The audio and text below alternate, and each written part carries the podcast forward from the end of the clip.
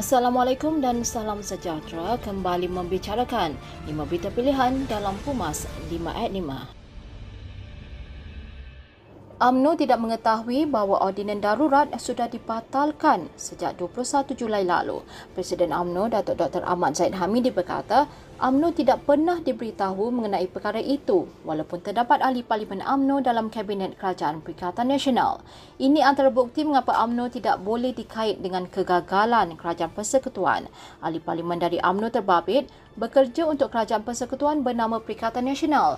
Beliau yang juga ahli parlimen Bagan Dato berkata, ianya ibarat seperti sukan. Apabila pemain pasukan A diimport serta dibayar bermain untuk pasukan B dan apakah jika pasukan B gagal, adakah pasukan A juga perlu dipersalahkan?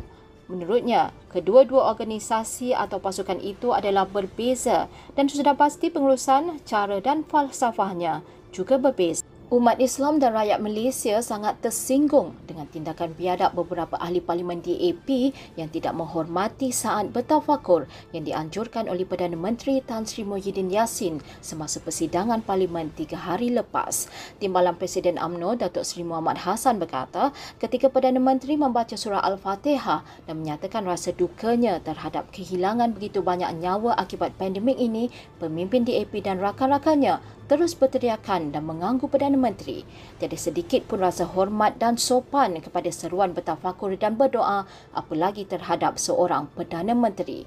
Tindakan mereka sangat biadab, tercela dan jelik. Sikap mereka bercanggah dengan nilai kita sebagai bangsa yang teguh dengan nilai dan moral. Tegasnya, DAP harus meminta maaf secara terbuka kepada Perdana Menteri dan seluruh umat Islam serta rakyat Malaysia atas tindakan tidak sopan mereka itu dan Parlimen Malaysia tidak boleh menjadi tempat agama dan nilai terbaik bangsa menjadi sendaan dan perbuatan biadab. Pemuda UMNO Malaysia melahirkan kebimbangan berkaitan jangkaan jangkitan kes COVID-19 oleh Ketua Pengarah Kesihatan dan berpandangan perlunya langkah radikal berhubung soal terbabit.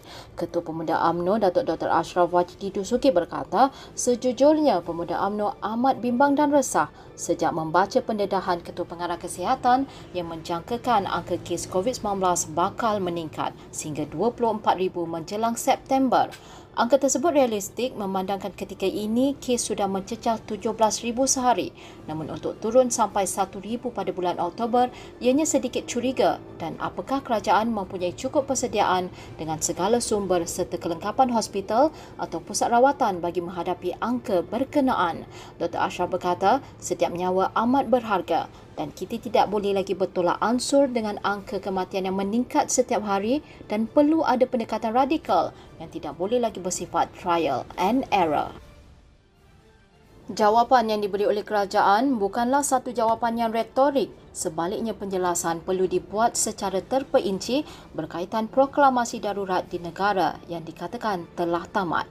Ketua Pemuda UMNO Negeri Sembilan, Datuk Muhammad Zaidi Abdul Kadir berkata, sejak dari awal lagi Pemuda UMNO tidak bersetuju dengan keputusan kerajaan melaksanakan proklamasi darurat.